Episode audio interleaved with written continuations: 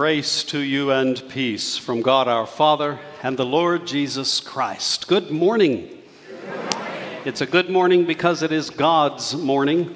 It is God's morning, therefore, we rejoice and we come to praise and glorify Him, whether we are gathered here in the sanctuary or gathered virtually through the miracle of the internet. All are welcome, all are part of God's family. Let us be called together to worship then as we read responsively from the 146th Psalm. Happy are those whose help is the God of Jacob, whose hope is in the Lord their God. Who made heaven and earth, the sea, and all that is in them, who keeps faith forever. Who executes justice for the oppressed, who gives food to the hungry. The Lord sets the prisoners free. The Lord opens the eyes of the blind. The Lord lifts up those who are bowed down. The Lord loves the righteous. The Lord watches over the strangers. He upholds the orphan and the widow. Friends, let us worship God.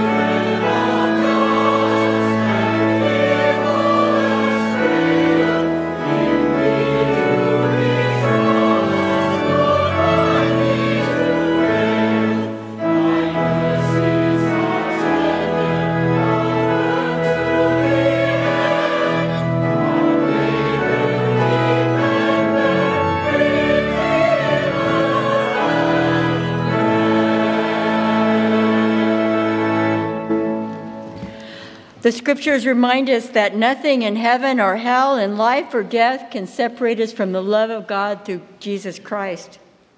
So I wonder if you come today feeling that you're the exception.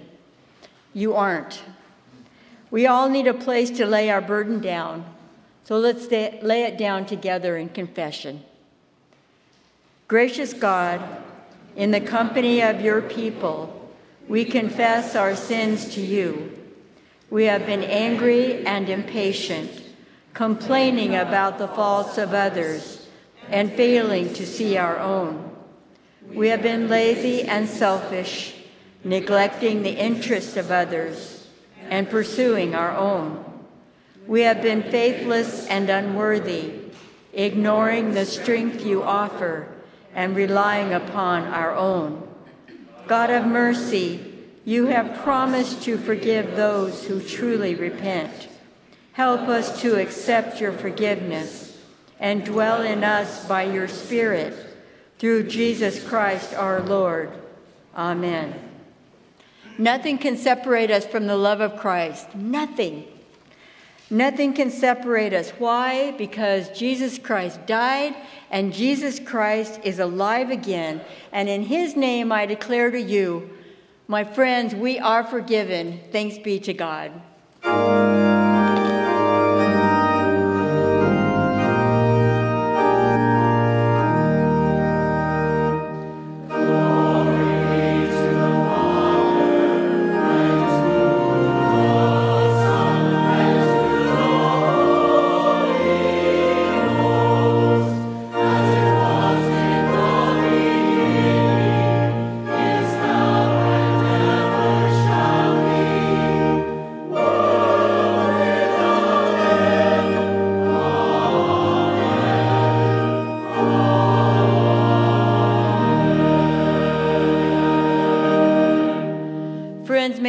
Of Christ be with you.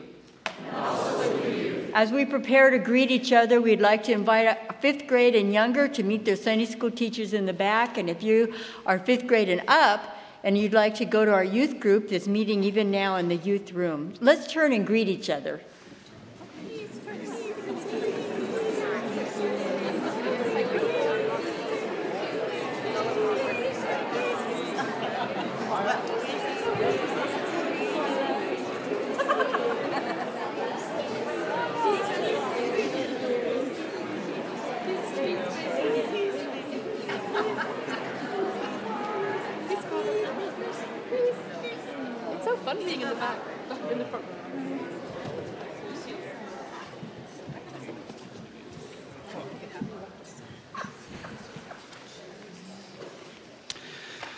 You know how they say that when you are with someone who is laughing, that it sort of makes you happy and want to laugh too. I think it's also true that you're, when you're with other people who are hugging, it makes you want to be hugged and hug other people. So go out and just start hand, hugging random strangers and, and see if they start hugging each other, okay? Give it a shot. Give it a shot.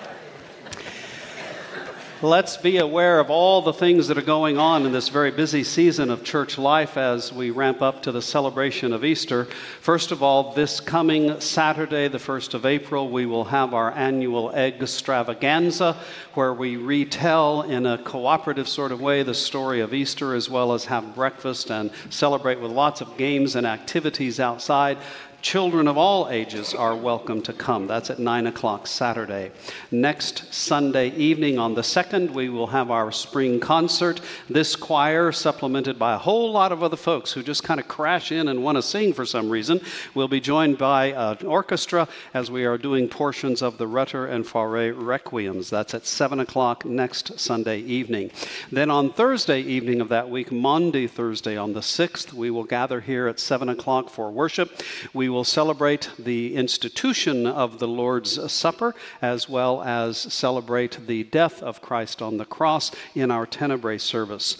Easter, we will have three worship services. The first will be outside at 7 o'clock in the morning, a contemporary version of Easter worship. And then at 9 o'clock and 11 o'clock, we will be here in the sanctuary. You will see in the pew racks this morning dedication forms for the Easter lilies that will be here with us on Easter. If you'd like to be sure that you recognize and uh, honor or memorialize someone by the gift of an Easter lily, take that form and check out the directions on it and fill it out. Tomorrow evening, we have a special guest speaker with us at 7 o'clock, courtesy of our Stephen Ministry, speaking about anxiety.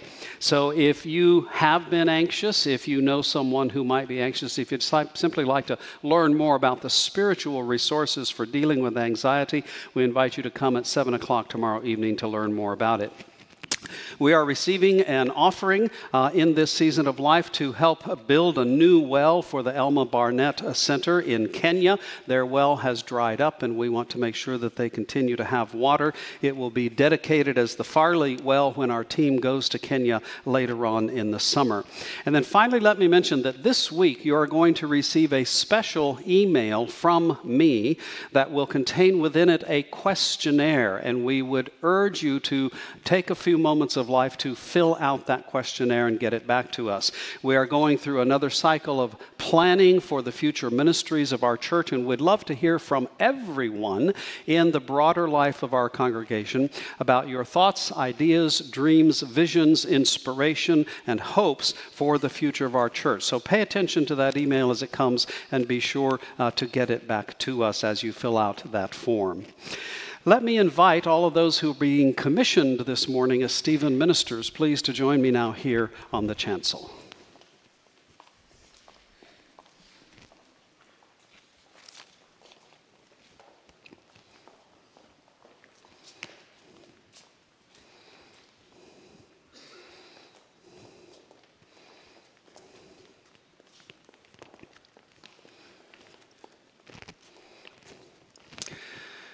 The brothers and sisters standing before us today have been equipped to serve as Stephen ministers. In their ministry, they will offer their Christian love through listening, comforting, encouraging, and being present with those who find themselves in particularly challenging seasons of life. Today, we have the privilege of commissioning them to their ministry. Their work is inspired by this wisdom from the second letter to the Corinthians. Praise be to the God and Father of our Lord Jesus Christ the Father of compassion and the God of all comfort, who comforts us in all our troubles, so that we can comfort those in any trouble with the comfort we ourselves have received from God. Friends, each of you has found comfort by God with the good news of Jesus and each of you has dedicated significant time and energy in growing in your ability to serve others, to offer them this same blessing from God. As Jesus took the burdens of the world on his shoulders and has been a friend to you in troubled times, we now ask you to care for those who are burdened and troubled. So now I ask you to respond to these commissioning vows. Are you prepared to respond when the church calls upon you to stand with someone in need of your ministry?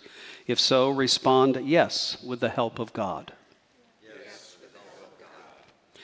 Are you prepared to nurture the skills you have been given by God to support, encourage, and build up and comfort people in their need? If so, respond yes with the help of God. Are you prepared to serve as Stephen ministers within the community life of this congregation? If so, respond yes with the help of God. Yes, To the congregation, do you, the members of this church, open your hearts to the ministry of these sisters and brothers? And will you pray for them? Will you accept their ministry? And will you encourage them as they serve us in ministries of compassion and care? If so, respond yes with the help of God. Friends, I declare that now you are commissioned as Stephen ministers. Be blessed with these words taken from the Scriptures. May you share Christ's abundant love with others so that they and you may grow in wholeness. May the peace of God free you from the burdens of this life and enable you to share God's love with others. May you find strength for your ministry and life from the one who gives you life and the one who is your salvation. May you go out into the world in peace, have courage, love, and serve the Lord through the presence and power of the Holy Spirit. Join me in prayer. O oh God, we ask you to take our sisters and brothers into your care, to bless them with every good gift that they will need for their ministry. Help them to be quick to serve, patient in listening, strengthened by joy, and always thankful for your call on their lives. Bless us all with their ministry on your behalf. Through Christ Jesus we pray. Amen. Just as these friends in the life of this church have offered their particular gifts and skills to the ministry of Christ, so too we all have the opportunity, using the blessings with which God has blessed us, to contribute to the life of the church and to the life of Jesus' service in the whole world. And so now, as this next musical piece is being performed, I invite you to bring your financial gifts and offerings to the front and to place them in the baskets on either side, and in that way to signify your willingness to respond to God's call in your life. God bless. Thank you all.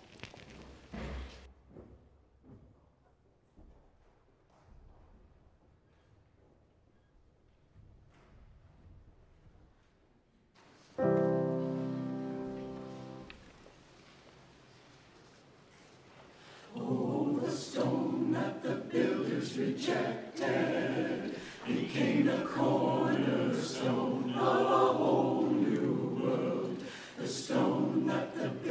rejected became the cornerstone of a whole new world. The stone that the builders rejected. The stone that the builders rejected. The stone that the builders rejected became the cornerstone of a whole new world. A grain of wheat may be knocked to the ground and suffer through the winter's cold.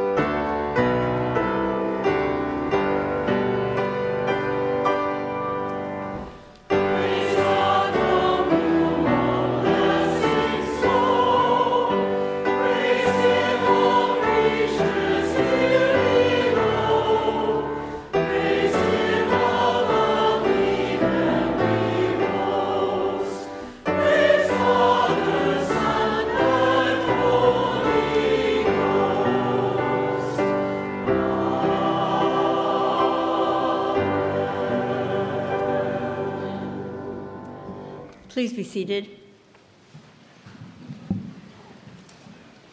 I would invite you to take a moment and clear your mind. Prepare to have a conversation with God. Let's go to God in prayer. Creator God, you who made the morning and you pulled back the heavy curtain of night, you who sent the very first songbird to beckon us into the fresh smell of a brand new day. Such a wild love, Lord. There is no place, no language, a word billowing enough for the pleasure that fills us as the sun reaches out and warms us. And so we have to ask God, how is it possible that you would love this world so deeply that every single dawn is a new possibility for good.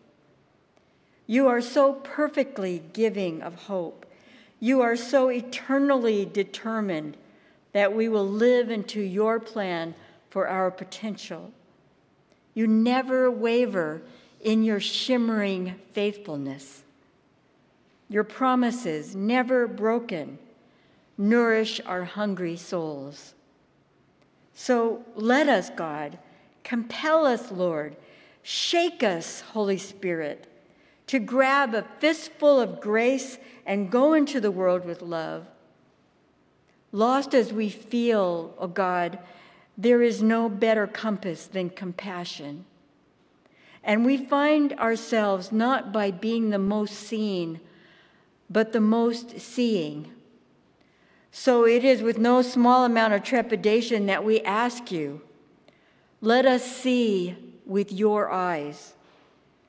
Let us see that our world is not carved into shapes with borders and uniforms that exempt us from caring for each other.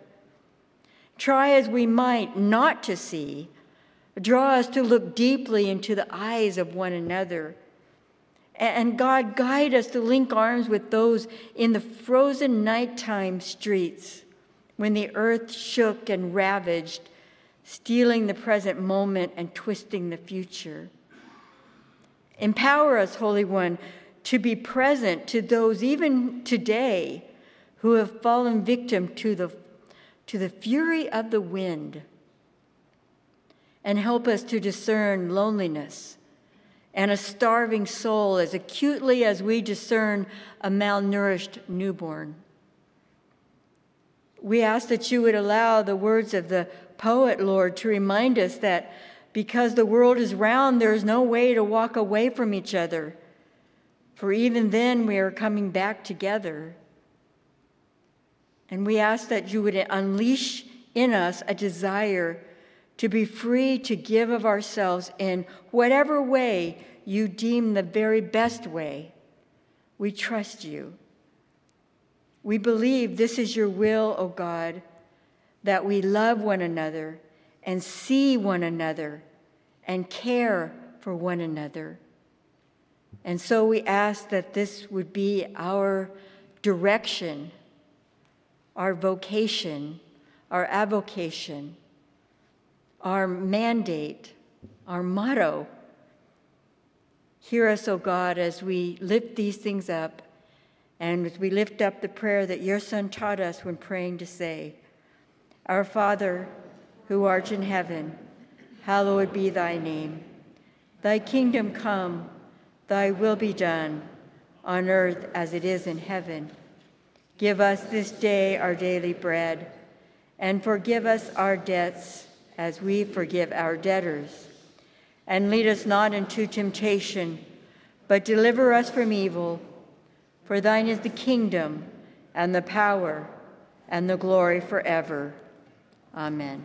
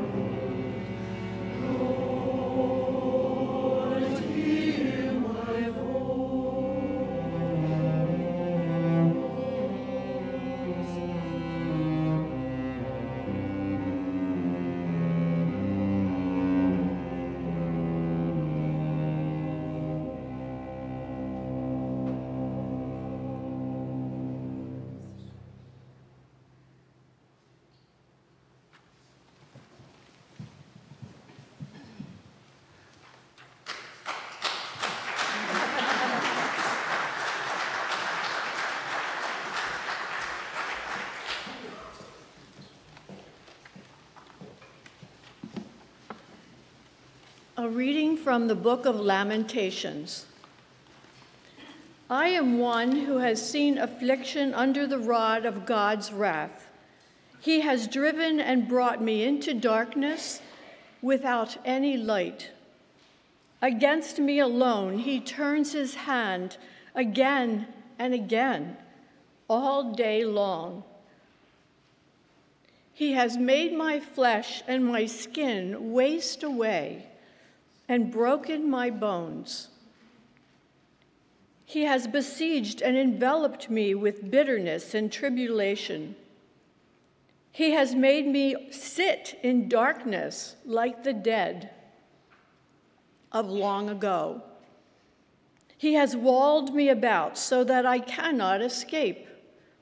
He has put heavy chains on me. Though I call and cry for help, he shuts out my prayer.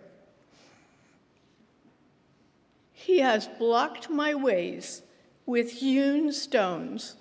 He has made my paths crooked. The thought of my affliction and my homelessness is wormwood and gall. My soul continually thinks of it and is bowed down within me. But this I call to mind, and therefore I have hope. The steadfast love of the Lord never ceases. His mercies never come to an end. They are new every morning. Great is your faithfulness.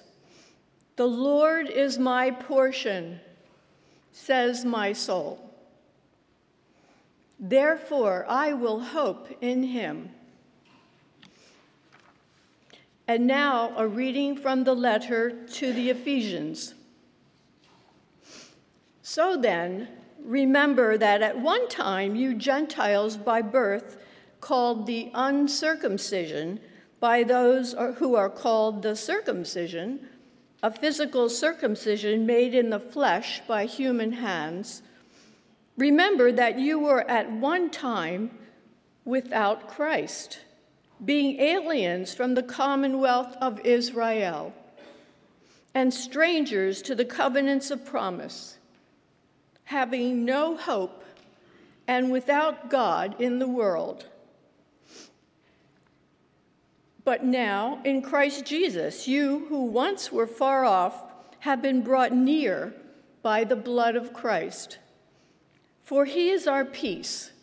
In his flesh, he has made both groups into one and has broken down the dividing wall, that is, the hostility between us he has abolished the law with its commandments and ordinances, that he might create in himself one new humanity in place of the two, thus making peace, and might reconcile both groups to God in one body through the cross, thus putting to death that hostility through it so he came and proclaimed peace to you who were far off, and peace to those who were near.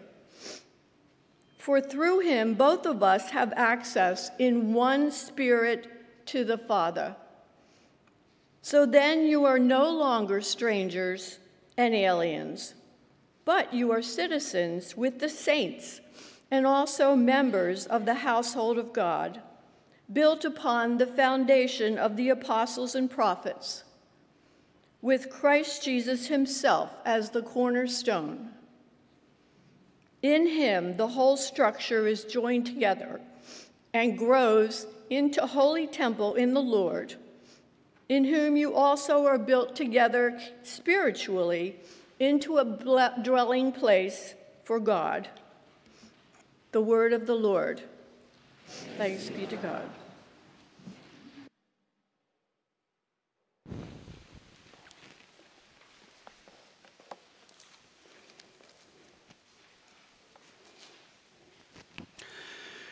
Years and years ago, I remember walking into one of those little shops, that sells candles and knickknacks and little statues and plaques and all that kind of stuff and has all kinds of smells coming out sweet syrupy kinds of things you know jasmine and lilac and rose and all that. Do you know the kind of shop i'm talking about? Kind of a little touristy area well, when you walk into a shop like that, you start looking around and you see all these, these plaques and sayings and stuff that you can take home that say all sorts of wonderful, wonderful things. You know, God is love you, my grandchildren are prettier than your grandchildren, things like that, right? Well, there's one particular plaque that I never buy very much in stores like that, but there's one that I, I remember bringing home. I think I still have it with me. It said, One day, when I was sad and lonely and without a friend, a small voice came to me saying, Cheer up, things could be worse. So I cheered up, and sure enough, things got worse. that was the only honest plaque in that whole store. Today's the fifth Sunday in Lent. We are in that season of preparing for the burst of joy that is Easter. But we're preparing by looking very hard at some of the hardest things of life. We have been looking in particular at one historical experience in the life of the Jews, what we call the Babylonian exile. That point in Jewish history when the entire nation was obliterated and all of the important and powerful people were taken off to a 70 year exile in Babylon. We've been using that one historical experience that so profoundly shaped those particular people and everyone who's come after them. We've been looking at that one experience as a way of looking at all of the exilic experiences of life. There are all kinds of exiles, after all. There is the actual definition of exile itself when someone is driven or taken from their homeland. We have people in this congregation who have experienced that literal kind of exile. But there are many forms of exile in the world. In a sense, there is the virtual exile of being pushed to the edges, marginalized by society because of who you are or who you are not. We've talked about personal forms of exile being separated from others by the circumstances of life. We've talked about how God gives us resources for coping with exile as He calls us to thrive wherever we are. But today I want to come back to a discussion of exile that brings in a conversation about God Himself and us in relationship to God and then us in relationship with each other.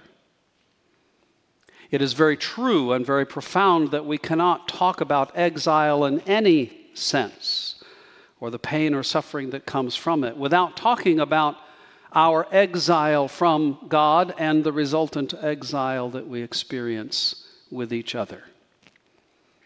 What is that kind of exile about? It takes many different forms, and, and you know you know what this experience is.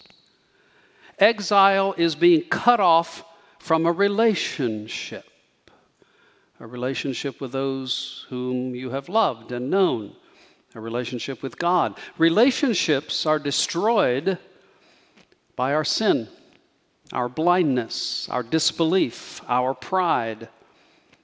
We are cut off from God because of those things, and because of those same things, we are exiled from each other.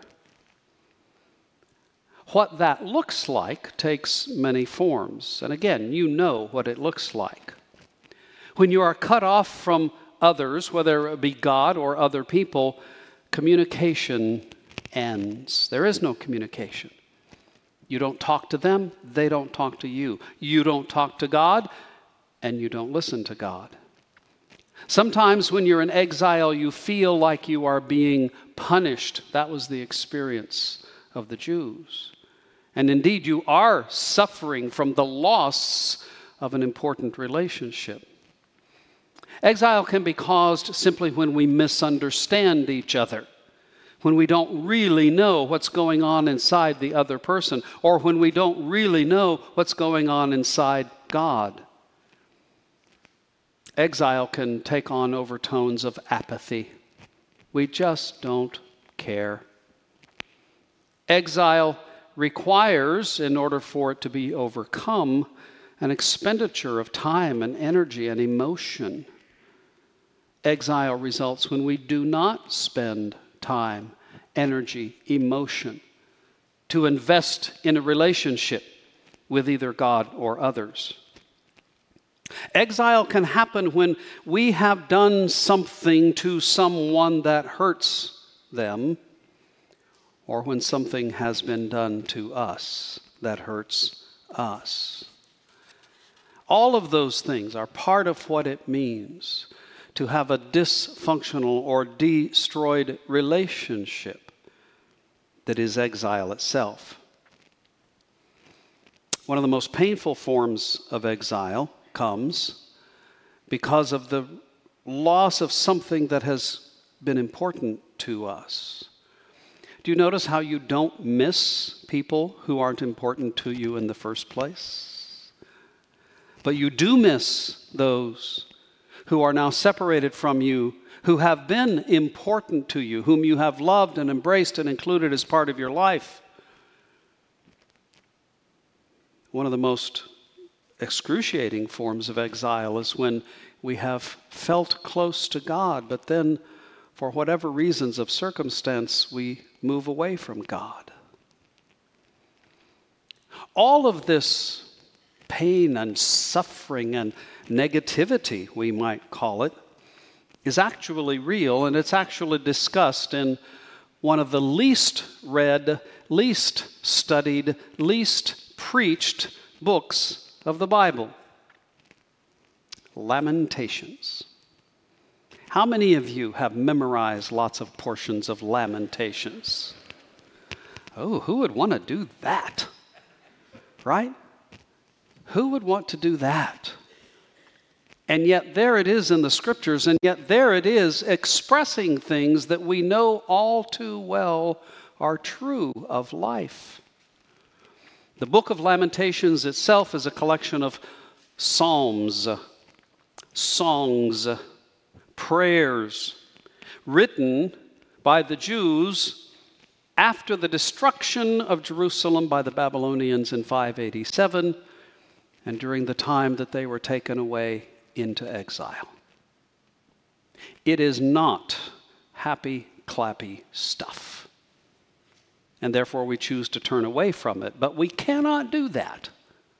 If we're going to be honest about life and if we're going to be serious about embracing all that life brings to us in the hope that God can do something with it. And so let's dwell for a moment with some of the words of the prayer that Margot just read for us. Words like affliction, darkness, brokenness, wasting away, bitterness, tribulation, besieged, like the dead, walled up, heavy chains, shut out, homeless. Those words rarely find their way onto the happy clappy plaques in the sweet and smelly stores. The prayer is summarized with this one phrase that should terrify you My soul is bowed down. My very being, my very self is laid low by all that has happened. One way of understanding the experience of exile is to talk about it as being separated from God that results in a profound loneliness of the soul. Now, the people of Israel began to learn over their hundreds and hundreds of years of history that when they turned away from God, they got what they wanted. They said, God, we don't want you in our lives. And so God said, okay. But there is nothing more terrifying than the absence of God because the result is our suffering, our loneliness, our fear, our dread. Now, the Jews also had come to understand over their history, and especially through the history of the exile and then the return to Israel. They had also come to see that their suffering, that the pain of life, that the destruction and disaster that befalls us all is not the last word. And so this prayer turns to perhaps the only portion of Lamentations that any of you have ever memorized or that any of us ever focus on. The fact that God's love is steadfast, it is never ceasing, it is new every morning. I don't know if you felt that jolt in the reading of that scripture, but you should have. It is introduced with what I have often said is one of the most important words in Scripture, a word that when you come across it, you should pay very close attention to what's going on the word but. My soul is bowed down, my bones are crushed, my very being is afflicted with suffering, but the steadfast love of the Lord never ceases. Even though it seems that God has taken his attention away from me, that God has punished me, I still know that God loves me. And I realize that I am the one who has turned away from God. Therefore, I will claim God's love. I will claim God's favor. And therefore, I will have hope. The lamenter remembers his history, the history of his people, a history not only of exile, but also of restoration, a history of continued life, even in Babylon, a history of life again in Israel. You and I have more to go on than just that history, though. As part of our history, we look to that point in history when God said more, when God did more, when God appeared among us in the person of Jesus, moving directly into the pain and suffering and dysfunction of this world. What did Jesus actually do?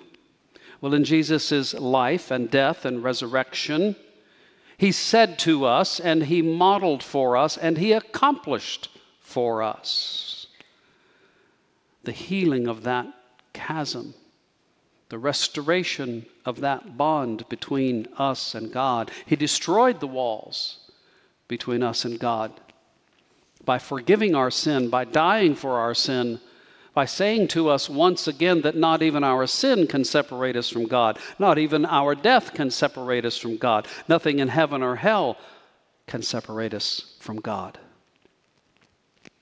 That's what was going on in Jesus' life and death and resurrection.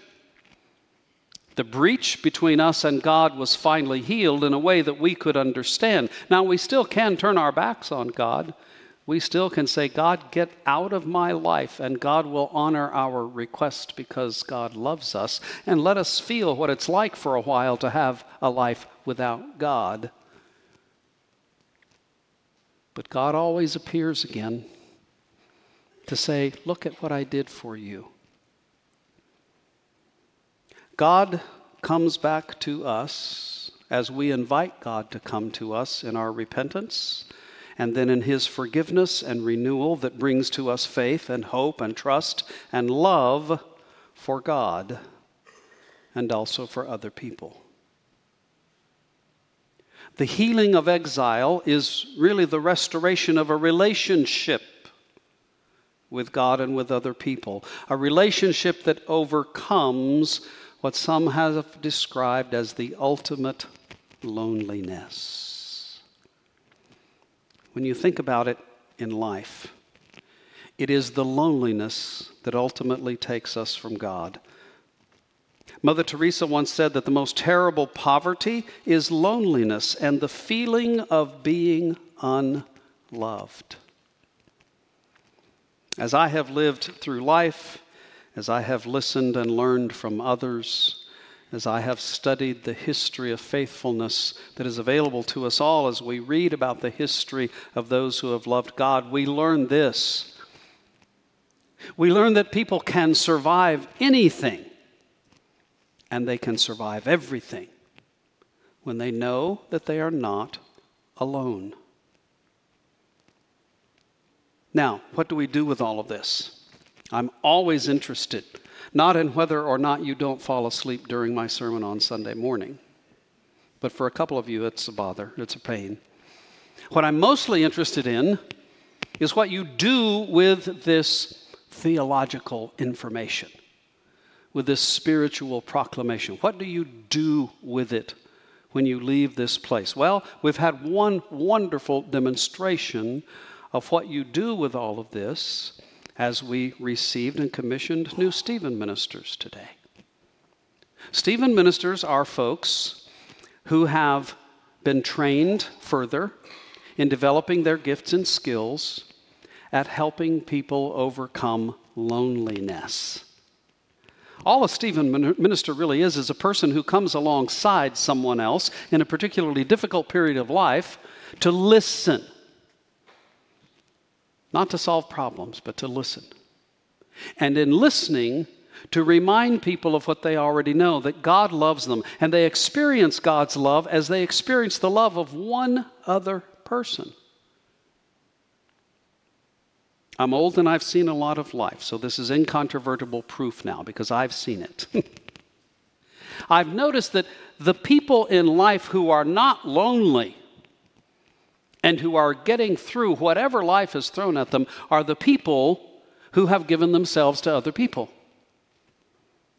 It's very difficult to be lonely if you love other people and do something about that love. Much of the loneliness that we feel is, is because we have not established relationships with others, especially with God. Now, it's true that we can often feel lonely even though we're surrounded by people. But ultimately, if we reach out to other people to listen to them, to love them, to encourage and strengthen them, we will receive the same back, not just from them, but from God.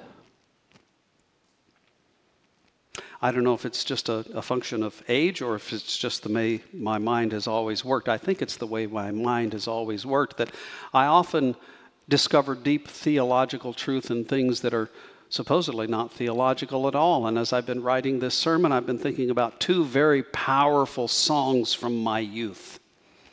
One was by James Taylor, the other one was sung by Neil Diamond. Think about that just a minute. You know the songs.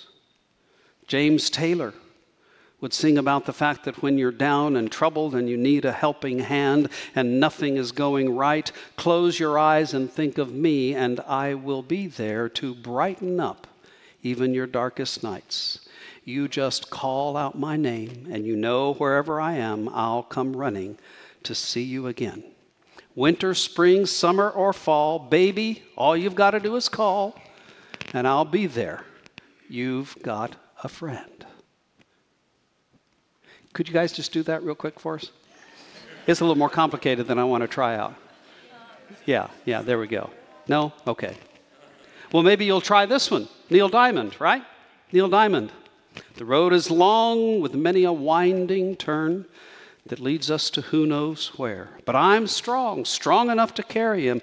He ain't heavy, he's my brother. Bad grammar, fantastic theology. Friends, the secret of survival when it comes to the loneliness engendered by our exile from God and others is no secret at all.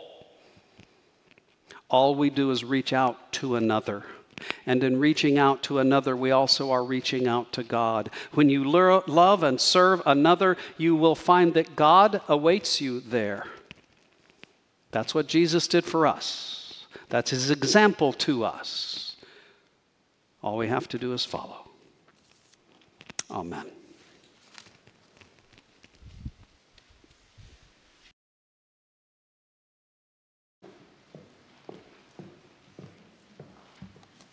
Friends, in light of the word that has been spoken, the songs that have been sung, the prayers that have been made, let's stand together and affirm our faith.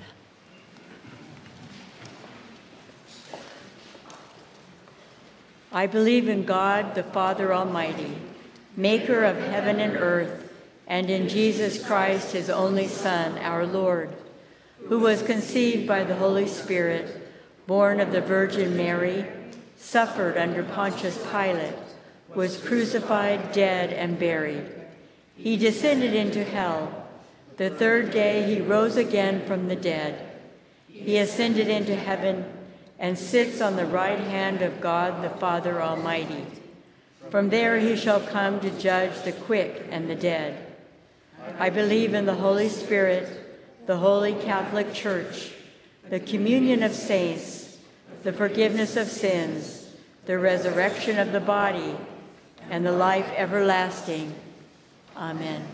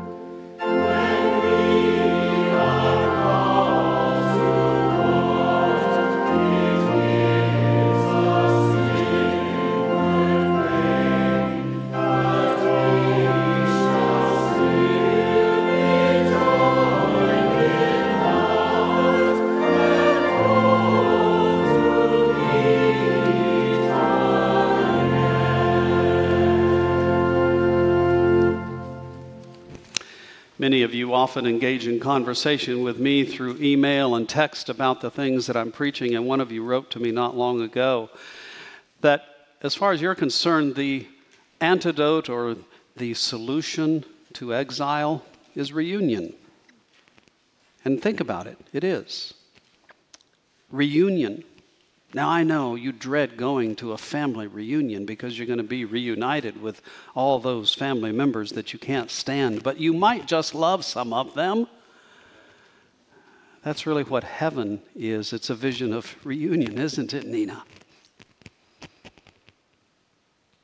Bask in the love that God has shown you as He has reunited you with Himself in His Son and then bring others into the circle too. One day there will be no exile. May the grace of our Lord Jesus Christ, the love of God, and the fellowship of the Holy Spirit bless and be with you today and always. Let God's people say, so that God can hear it way up in heaven, Amen.